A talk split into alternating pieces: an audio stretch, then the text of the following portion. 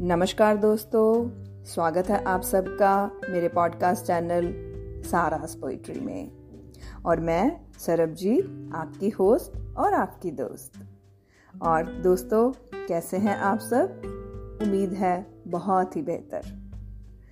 तो सच में दोस्तों, आजकल कुछ इतना व्यस्त सा चल रहा है कि लिखना थोड़ा सा मुश्किल हो जाता है। किंतु आप लोगों का प्यार देखकर मेरी कलम फिर से चलने लगती है और आपसे रूबरू होने का मुझे इंतज़ार रहता है। शायद ये भी एक प्यारा सा नाता है जो हमें जोड़े रखता है। और आपको अपने पैशन के लिए या कहीं अपने लिए समय निकालना ही पड़ता है। नहीं तो ज़िंदगी तो ऐसे ही भागती रहेगी। तो आज मैं आप लोगों के साथ एक बहुत ही प्यारी सी कविता साझा करने आई हूँ। जिसका शीर्षक है, सपनों का संसार। सपनों का संसार किसने नहीं बनाया है? शायद ये संसार तो हर किसी का अजमाया है।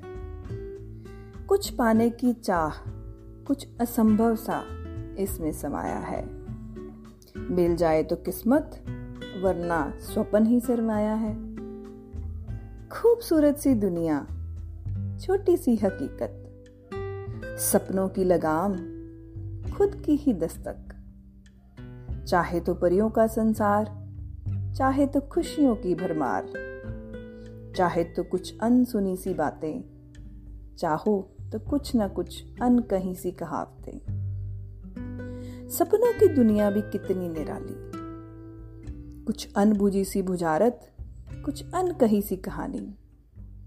समझ से परे अजीब सी अटखेली। मानो तो सच सी लगती, पर सच में और झूठ के बीच में अलबेली।